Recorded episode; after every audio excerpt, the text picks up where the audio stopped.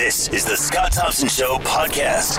Here's something that is sort of slipped under the radar simply because uh, I guess we got the guy.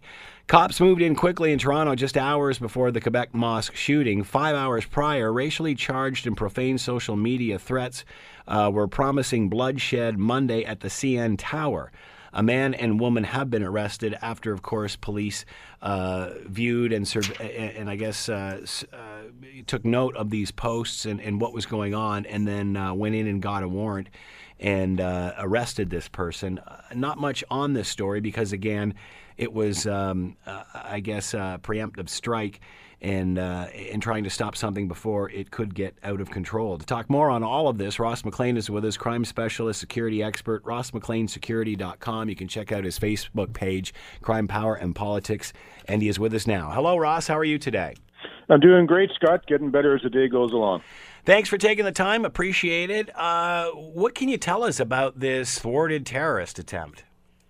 Yeah, it's a great story by uh, Toronto Sun's Joe Warmington, who got the scoop on it. Because yeah, all that came out on this story originally was someone was arrested for a threat against an unknown place in Toronto, and, and of course, most people know when Joe gets on a story, he'll get to the bottom of it and he'll find more of the information. And and what he was able to uncover was the fact that there was a person who made who got onto a a message board uh, they made anonymously made uh, very profane uh, racist threats, uh, specifically that they were going to cause havoc and damage and bloodshed at the CN Tower in Toronto, which of course is a protected landmark that the police are very very aware of.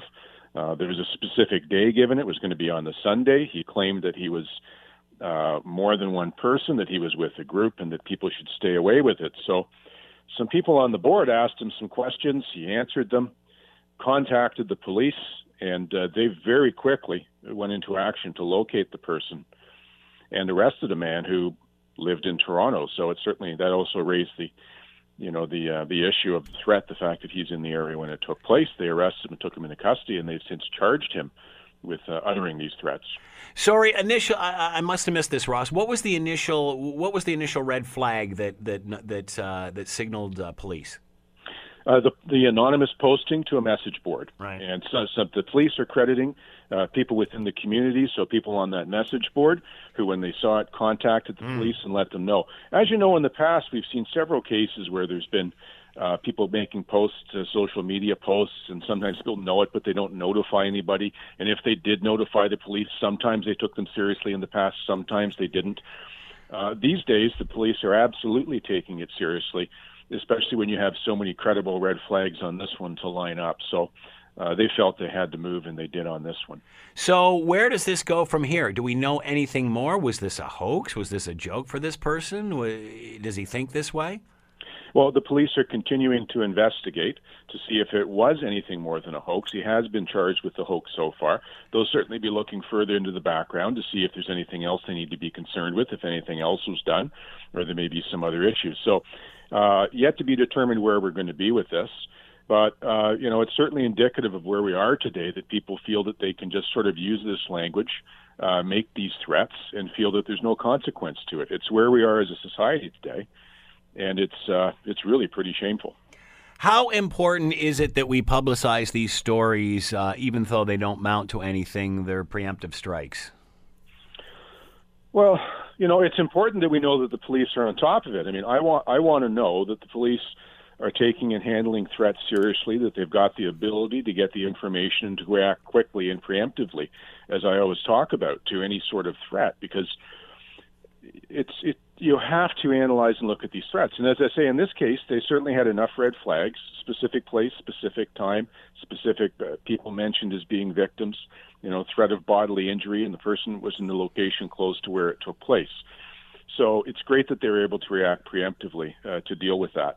But you know, I think the problem we have, I think the bigger lesson in this is people have got to start taking uh, much better care of things that they say, threats that they make, and what goes on. But we're seeing right now uh, in media, Scott, that uh, I mean, people are looking at this and they say in the media that there's uh, major news organizations, reporters who are quite willing to put in writing on their Twitter accounts to assassinate the president. They think that would be a good thing.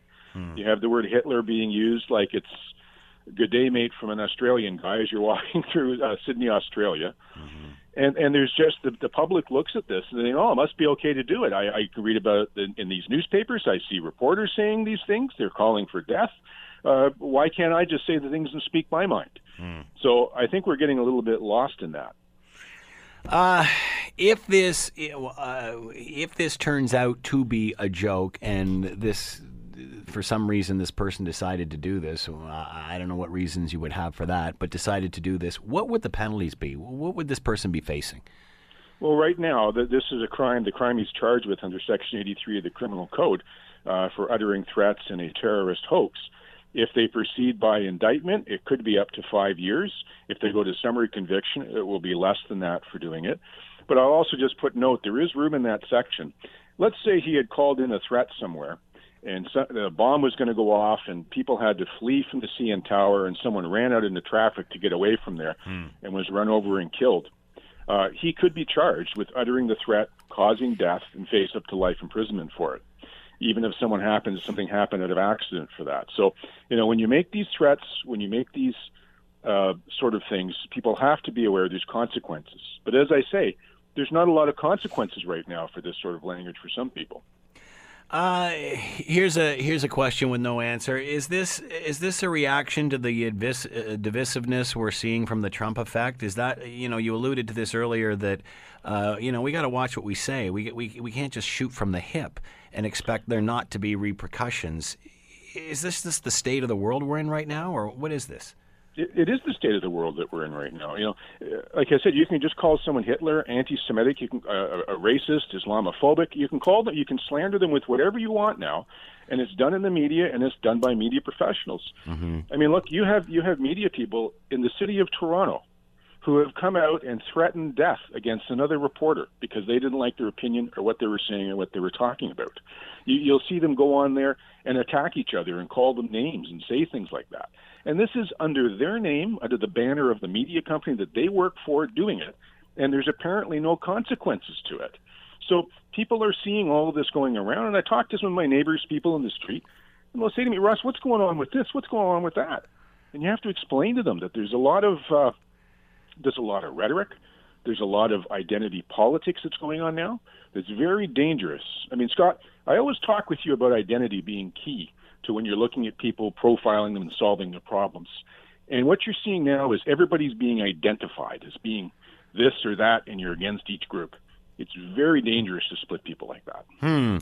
Uh, interesting point. Uh, so, how do you balance this, Ross? How do you? I mean, lots will blame this on Trump's uh, stand on on immigration and such in the United States that that's giving people, you know, a free hand. Well, if the president of the United States can do this, I can do this. Uh, there's you know a scenario uh, where the prime minister has called out Fox News because they were the prime minister's office has called out Fox News uh, because they didn't uh, correct the story and correctly identify uh, the Quebec shooter as being Canadian and such. Where, where do we go with this? How do you balance it?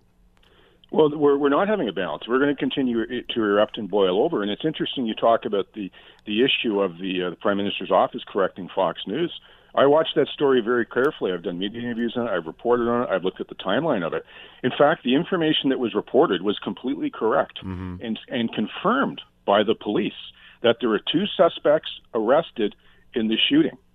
And it came out from uh, a court clerk's papers that one was a Moroccan name and one was a a French Canadian name. Mm-hmm. So what happened is post haste, the, the Prime Minister's office wants this to go back and be corrected. Fox News never said he was the shooter. They said he was arrested in the shooting, which is the absolute truth of what happened.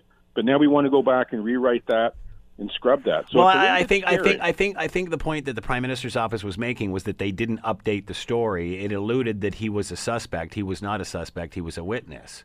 Um, but at the time, at the time of that timestamp, yeah. a tweet, a tweet yeah. as you know, is timestamped. Yeah. What happens yeah. at a certain time and place and time. Right.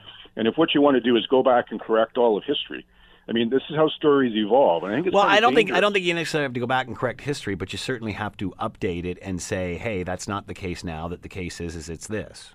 I think that's was that not the point?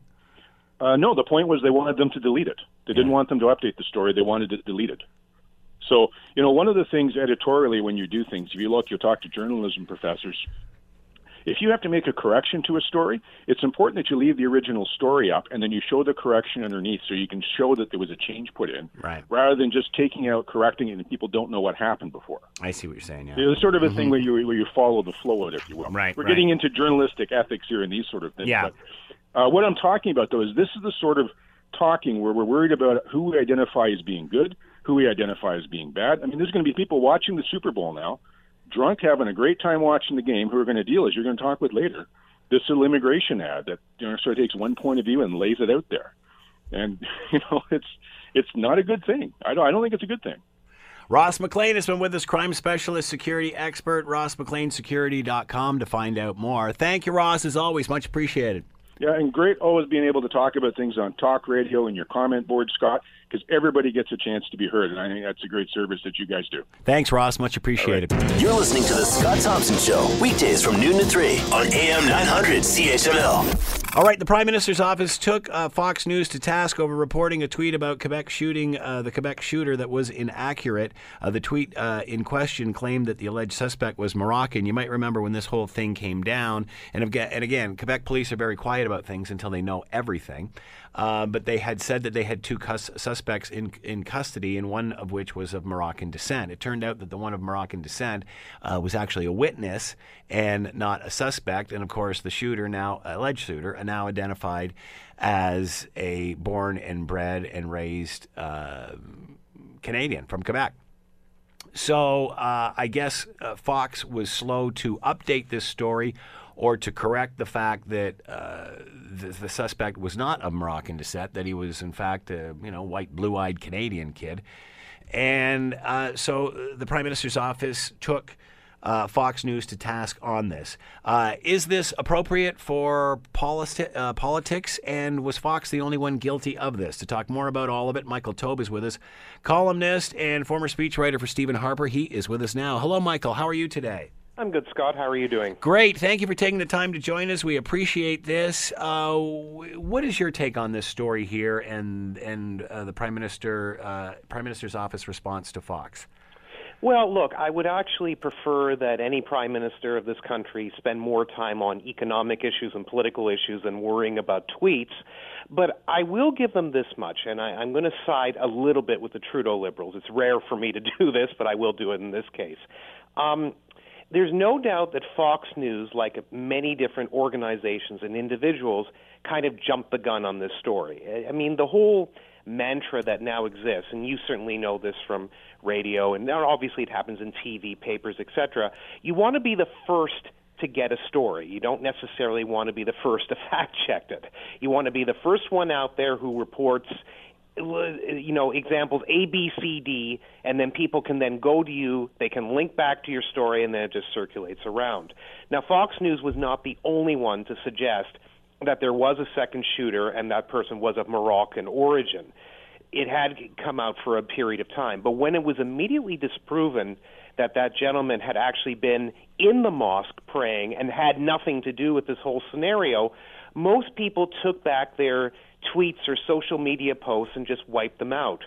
For whatever reason, Fox News decided to just let this tweet linger, and it stayed there for so long that it allowed uh, U.S. President Donald Trump to actually use it as ammunition for his whole uh, discussion that I'm sure you've had with Yeah. you, your, your guests and listeners the past few days about this whole, um, you know, s- uh, much stronger position on immigration or the so-called travel ban because of that, it, al- it allowed it to stay for longer. It festered for longer. And the Prime Minister's office obviously got frustrated by it. And their Director of Communications, Kate Purchase, had just basically had enough. So she tweeted out to Fox News that the information was incorrect. Now, Fox kept this tweet up very briefly from Monday uh, and virtually all of Tuesday. I think it came down around 8 o'clock in the evening last night. And that's basically been it.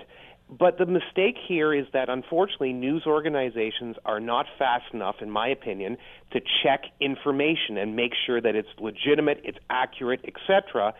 So even though I would rather not have a battle of wars over Twitter, I think at least in this one example, the Trudeau Liberals were right to at least correct the record and make it more accurate. Uh, who else was guilty in this? We've heard that Reuters UK was they were late Yeah. to bringing it down uh, as of Tuesday night. La Presse, the same thing. Why not so. zero in on everyone instead of spe- uh, specifically Fox? Well, you're right. There were several. You've listed a couple. Um, I certainly saw that message circulate around, but my guess it was mostly just retweets or people taking an original tweet link and then just sending it out. Um, why do they specifically focus on Fox? I, I think from a political partisan point of view, partisan point of view, you can certainly understand it. I mean, it's an easy target for the left-wing liberal government of Canada to go after the right-leaning um, powerhouse station in the United States of cable news, which is obviously a home for most conservative thinkers, activists, politicians, etc. So I'm not shocked that it happened for that reason. And obviously, in politics, there are always things that are set up or situated, and there are always examples of where you go after someone who's your ideological opposite to score points or to win some or curry some favor.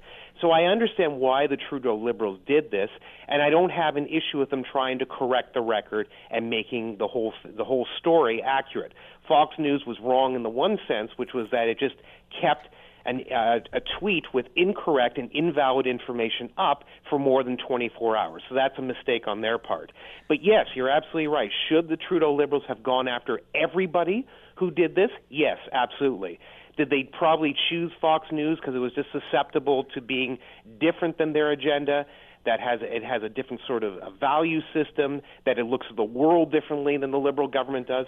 Absolutely. So that part of it was definitely wrong. But to go after sources who were basically making invalid assumptions about a you know a terrible terror attack that happened in Quebec City, which affected all Canadians, I don't have an issue with them spending at least a little bit of time to make sure that the record was correct from every source, not, and not just Fox. So how does Trudeau, uh, you know, and and and I guess kudos to him for uh, demanding that this be corrected, but how does he balance this and not, you know, and not get caught up in the same comparisons of Trump and the way he uses Twitter?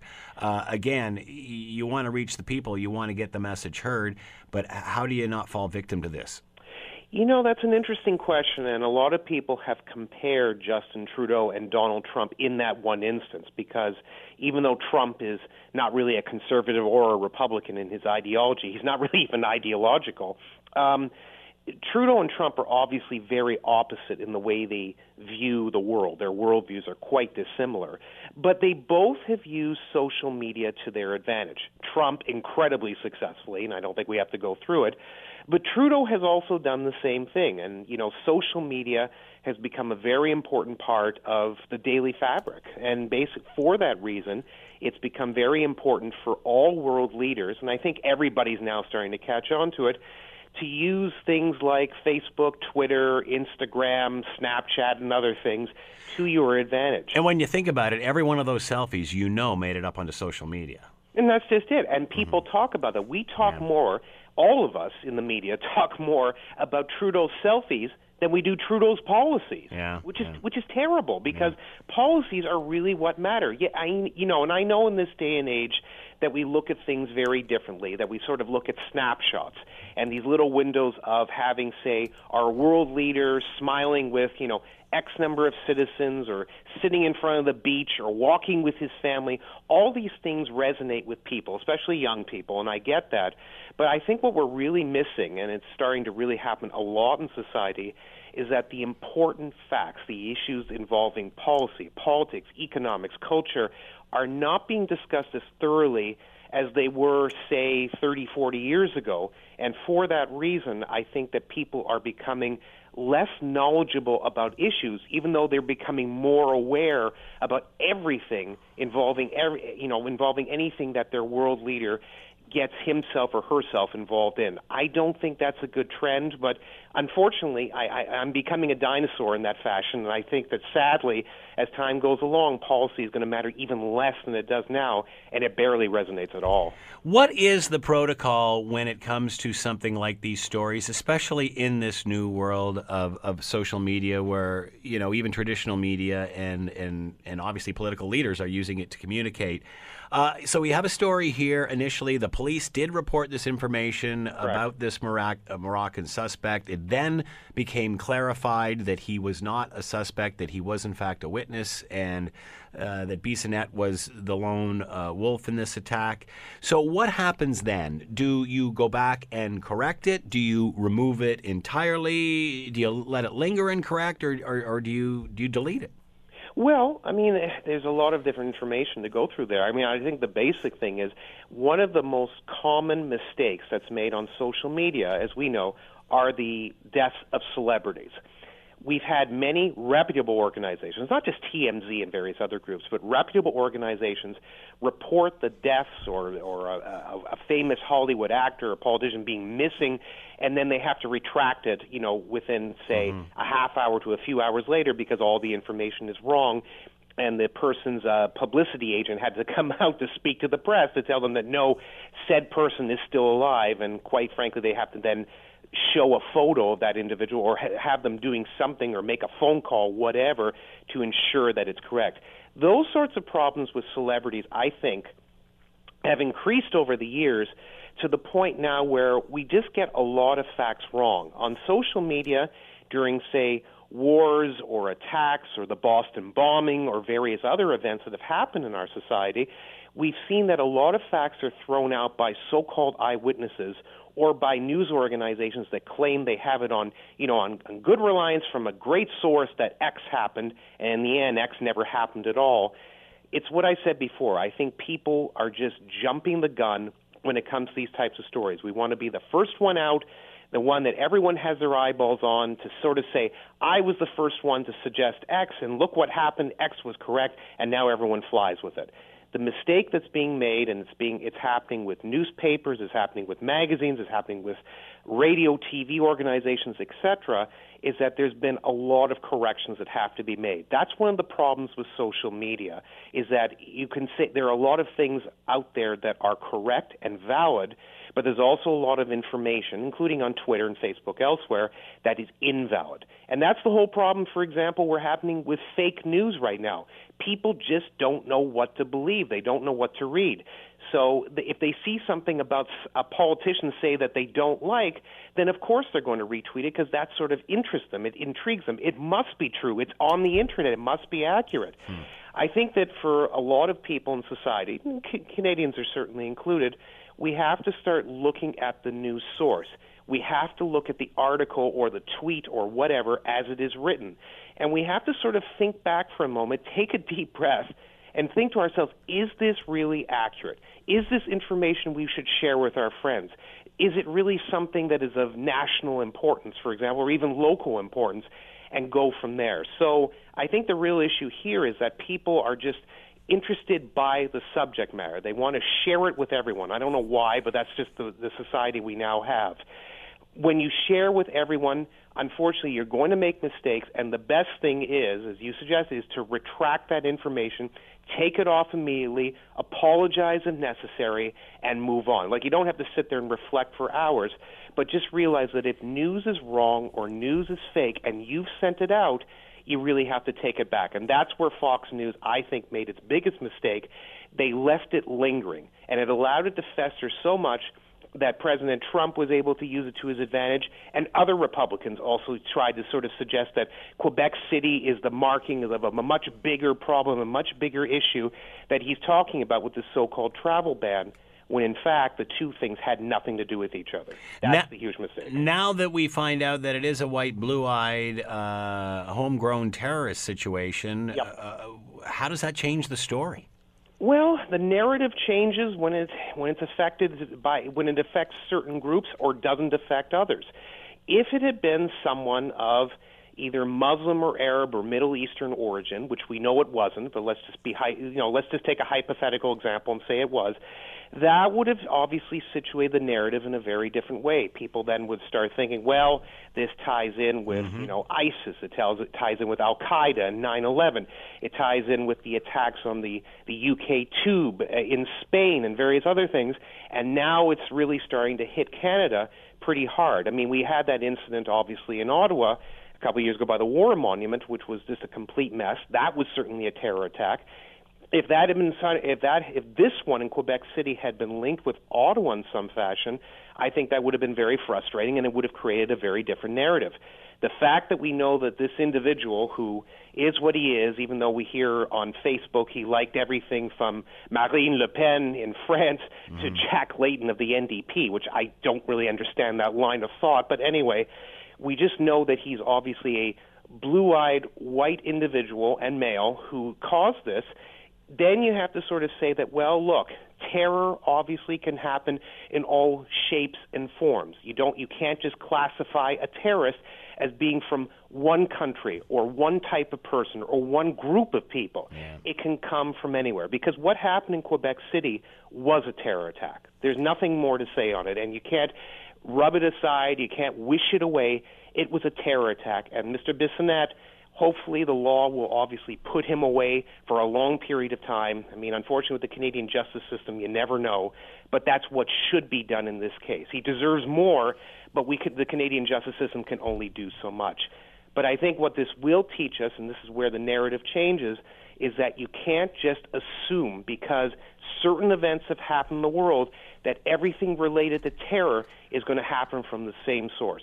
Terror affects us all terror involves us all. And that's something that we have to start thinking about, I think, a little bit more clearly. And that will then allow us to go after these horrible groups like ISIS, Al Qaeda, and others, but also to ensure that homegrown terrorism, which is a problem, is festering and it's coming from different sources, and we need to capture and remove these people as quickly as we possibly can in all ways that we can. What about Fox's response to uh, the Prime Minister? They said they regret the error and, and removed mm-hmm. it, I guess, and moved on. Uh, your thoughts on that and how it was handled uh, post uh, the Prime Minister's office?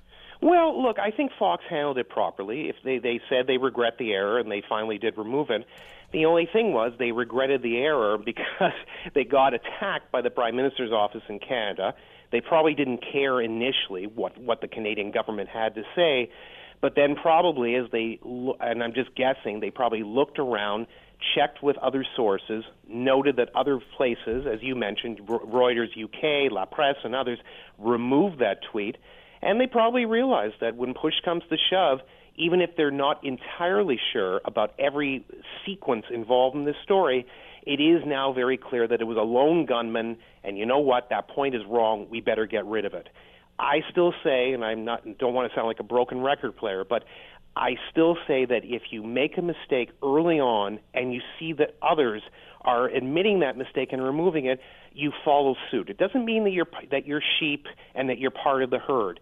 It means you realize that certain pieces of information that go out there are incorrect, are invalid, and should be removed at once so that the record is clean and the record is accurate as possible, or as accurate as possible. You, that's the big mistake. You talked about how uh, other organizations and, and even uh, the president jumped on this story yep. uh, in order to drive their point home. Correct. Now that, uh, of course, this has happened and they regret the error, does that resonate? Does does Trump retweet and say, "Oh, I goofed"? Uh, where does the correction get as much exposure as the initial story? When's the last time Trump retweeted that? My goodness. Yeah. no, Trump will never admit that he made a mistake. He rarely ever does. He's only a couple times since he basically has declared he was interested in running for the presidency, and that's been about it. Um, Yes, it, it, it certainly it's good that the you know that White House comms or their comms communications department uh, moves away from the tweet and acknowledges that you know even though they believe in the so-called travel ban that they have and to have a much stronger and safer and more secure nation, if you realize that this piece of information doesn't necessarily fit into the puzzle and doesn't create the narrative that you want, you just push it aside. I mean, you can obviously switch it around and certainly say that Canada has to be, you know, has to be vigilant when it comes to people like Mr. Bissonnette and ensure that it has a safe and secure nation because of the importance of Canada-U.S. relations, the border security, etc. So that they certainly could do. But yes, I think it's better to take back information and just admit that you make a mistake, as hard as it is for some people and as hard as it is for some politicians, including world leaders, to do it, and then move forward. It doesn't make your point wrong or basic point wrong about ensuring safety and security. It just means that in this one instance, this particular case doesn't fit into the narrative, push it aside and look for other issues and other cases that will. Because believe me, as time goes along, there will be other terrorist attacks and there will be other things to fit into Donald Trump's narrative quite easily, and it will happen pretty soon. Michael Taube has been with us, columnist and former speechwriter for Stephen Harper, talking about the Prime Minister's office taking Fox News to task over not deleting a tweet and correcting uh, information regarding the Quebec shooting. Michael, as always, thanks for the time. Much appreciated. My pleasure, Scott. Take care. You're listening to The Scott Thompson Show, weekdays from noon to 3 on AM 900 CHML. We put up the ad earlier on on our Facebook and Twitter feeds uh, in regard, uh, this is a Budweiser ad that will run, you know, the big Super Bowl ads. Everybody talks about it. Well, one of the big Super Bowl ads that's already making the rounds is Budweiser's ad on immigration. Uh, it's on our sites if you want to take a peek at it. We're going to play you a portion of it, but it really, really is a visual ad, and there isn't a lot of narrative to it. Uh, basically, what the ad is, is. Uh, uh, shots of uh, late 1700s, I believe it was, and and um, Anheuser Busch, which is the company that owns Budweiser. This is the story of uh, Mr. Busch immigrating from Germany to the United States, and he wanted to come over here to make beer, North America, America, there. so uh, it documents the struggle and everything back in those days it took to get from one continent to another. And uh, and then arriving in America and uh, facing racism, people saying "Go back home, we don't want you here," blah blah blah. Uh, eventually, Busch makes his way to uh, uh, St. Louis, where, of course, he starts his empire, and he meets uh, Mr. Anheuser. And they sit down and have a conversation, and uh, Mr. Anheuser buys Mr. Busch a beer. And Mr. Busch says, That's great, but this is what the next one's going to be, look like. And he shows him a drawing of a label of Budweiser. And of course, the rest is history, as they say. But it certainly promotes how this company was an immigrant company and the racism that the founder faced when coming here. Uh, you know, many, many, many years ago, coming to America many, many years ago. So we're going to play you a portion of the spot. And again, uh, we highly recommend you go to Facebook and Twitter or sites and, and, and see this uh, because it is way more visual than it is uh, uh, an audio description. But we'll play you what we can. You don't look like you're from around here.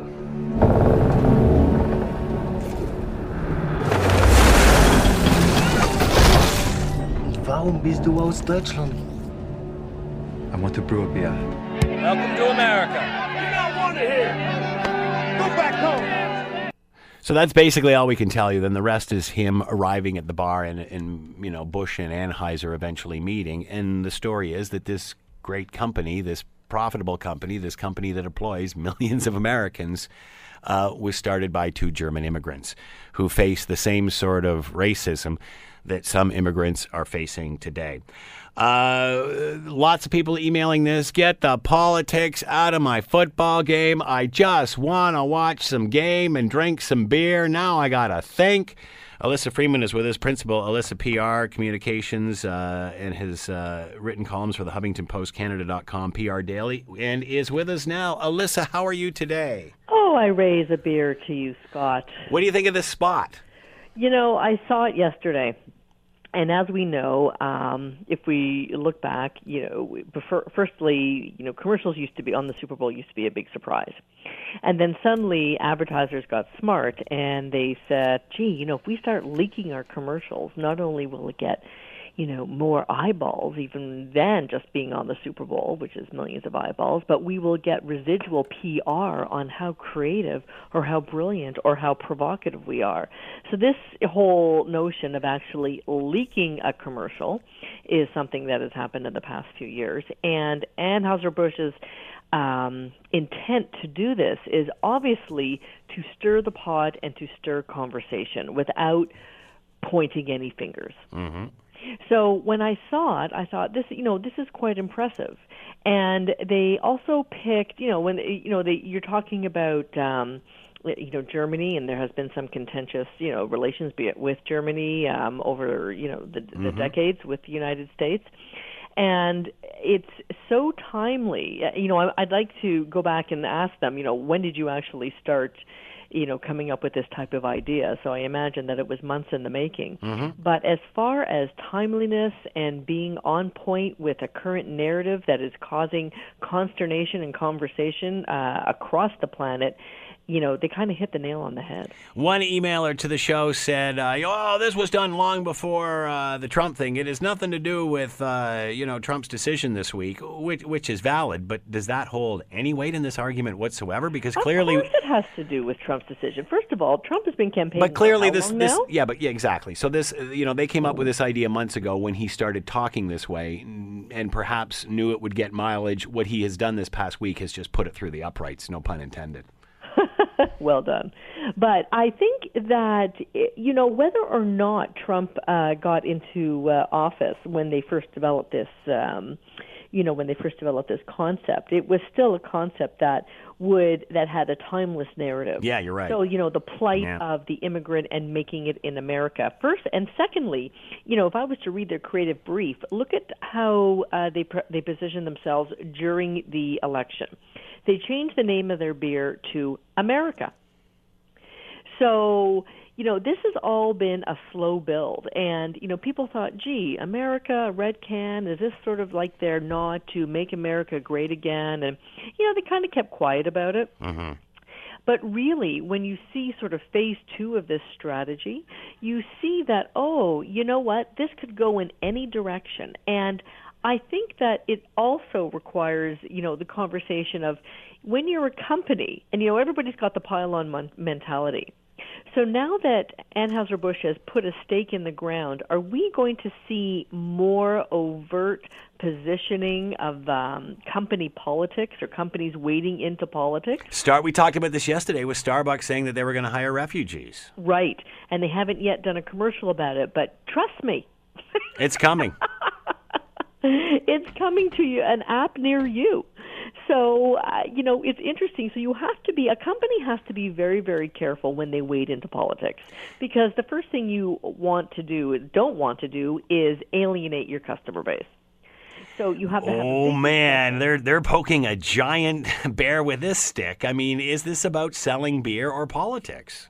Well, there, there you go. Therein lies the, uh, you know, the great question. It's obviously a little bit of both.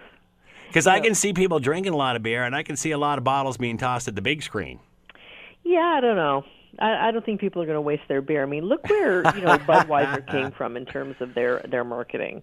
You know, uh, a few years ago, I do believe they were the ones who came up with the "What's up." Remember Yeah, that whole yeah. Well, they've been known for great, uh, great Super Bowl, uh, right? Super Bowl and they've commercials also over the years. been known for taking a great pride in their country. Yeah. So a lot of their narrative around a lot of their advertising has done that. This does stretch the narrative box a little bit out of their boundaries, but it doesn't go to point fingers at well you know at, at, at any other um, contentious immigrant groups. Now people can say okay well you know it wasn't a syrian who came over and invented beer but hey what if it was? So these are the, the questions, and I think that what Anheuser-Busch really wanted to do was, A, get eyeballs, B, stay relevant almost, you know, a week out, a little less than a week out of the, um, of the Super Bowl itself. I mean, it's a brilliant strategy when you release something a week out. You can either certainly takes burn your news kahunas. cycle in 24 hours, Yeah. or here we are on day two or three still talking about it. So, a- as you mentioned, uh, it is advertising. So, it, whether it's controversial or not, it does attract eyeballs. Whether that translates into sales or not, who knows? It is relevant, but at the end of the day, why not just sell beer? And again, I'm not. First of all, I think this ad is great, and, and I give them total uh, uh, kudos for doing this. It takes a lot of balls to do this, uh, and I love the ad. It's a great ad. But playing devil's advocate, why not just sell beer? Well, I think, Scott, that they actually are selling beer. Yeah. and I think that um, they they are doing it in a way that you know doesn't alienate their customer base. I mean, honestly, they're talking about the founders, the two founders of the company, and I think that there you know there comes a point where that listen, they're still always going to sell beer, and Budweiser is still always going to you know uh, you know be a um, Anheuser Busch will still be a, a viable company, and Budweiser is still going to be a top of mind brand, but they would probably tell you they are selling beer and they would tell you that that they're just telling their story. This is, really, this is a beer that speaks to all Americans, Yeah. no matter where you come from. hmm And, and again, no matter the politics of the day, this is still them just telling their story. Well, it is. It absolutely is. And I think that, you know, when you are committed as a company to creating an ad on the one program that garners more eyeballs than almost anything else in the world, you know, you start working on this 12 months out. As soon as the last the, the commercial plays from last year, you're working on the next execution the next day. How will Trump respond to this? You know, if well, he hasn't yet. I mean, how will he respond? Usually, I think He has to. He has to. I mean, how can he let everything else go and not jump on this one? Well, I and boy, oh boy, how are Americans going to feel when Donald Trump takes on Budweiser? I think that you know, I I would hope that the people around uh, President Trump would say to him, "Listen, you can't take on everybody because at the end of the day." uh, You know, he keeps taking on one company after another company after another company, or one person after another, and it's it's starting to grate on the people who voted him in and are not happy about the policies that he's putting in place. So since he put in the, you know, hashtag Muslim ban, you were starting to see a lot of tweets in response to this saying, you know what, I voted for you, but I didn't vote for this. So he's already eroding his base, and anything he does or say is supposed to speak to that base. So if you take on Anheuser-Busch, which is, you know, probably pretty relevant to your, you know, the base that voted for you, are you going to create more consternation uh, among them?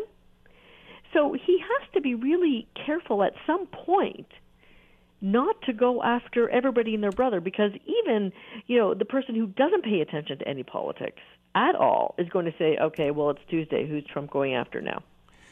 Uh, my guess is he will respond, but he'll respond by approving the ad as if these people are defending his policy. He'll spin it as if uh, that's why we need strong immigration policies, so we let the good ones in, like Anheuser-Busch, and keep out the bad ones that are going to cause hell. Do you see that? Yeah, I don't know.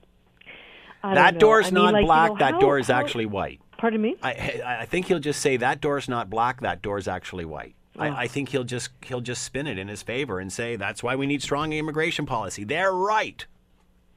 You know, I don't know. I, I, you know, I would hate to see that he would bring a commercial down along the lines of race of black versus white. And I don't think that Anheuser-Busch themselves, I mean, they would absolutely have to respond if that was the case. I think that when you come out with a provocative message, such as the Budweiser brand has just done, you are obviously ready um, with your your Q and A document. Like they have you, they've probably sat down with their PR uh, firm. They've come up with a Q and A saying, if we get to ask this, then we're going to answer it this way. So normally that document wouldn't be so thick, depending on the commercials that they usually put out. But in this case, I would beg to differ and say this has been a pretty intense uh, Q&A document. I think that there's been a lot of media training going on to whoever whomever the spokesperson will be. And you know, this is what happens when you start wading into water. So uh, you know, to date, companies have been loath to come up against uh, the president when he says something. You saw what happened with the car companies, and you and I talked about that. In this case, uh, you know, I'm wondering if companies are prepared to double down on their narrative and to say, you know, this is wrong. We obviously from from this commercial we're trying to say something and we don't agree. Uh, here's an interesting comment from a listener. Uh, Vincent says, I think it's great. This ad is saying rather than playing the victim card, the founder just went ahead and got it done. In other words, stop whining. You know, that is another way of looking at it, and I think Vincent has has a really good point. And you know, let's just get along with business, and you know, let people be, and let them grow into, you know, whomever they want to be, no matter who they are. So he brings up a really good point, and except that I don't think the whining is going to stop. And in this case, the whining is coming from one of the highest offices in the land. So, is this with this comment? Does he feel this ad is pro-Trump or against Trump? That's hard to say. I would never want to speculate what a commenter is Hmm. thinking. Does Um, Anheuser-Busch need to follow this ad with a statement, or can they just let the ad speak and say, we just promote, uh, you know, what got us here? Well, I think that that's what they're doing so far. Mm-hmm. I think that um, they are letting this ad speak for itself, and they haven't really. I mean, you know, uh, they haven't really um, come out with any sort of overt statements because there's really been no nothing to come out against. Like you know, the companies can do one of two things: they can be proactive and have a statement at the ready, or they can be reactive and see about see um, what narrative comes back as a result. So at this point, I think they're going to see. Uh, they're still they're lying a little bit quiet. They're letting the ad do the talking, and it'll be interesting to see if they uh, do if they do have to come out with a statement. But I can assure you, it is at the ready.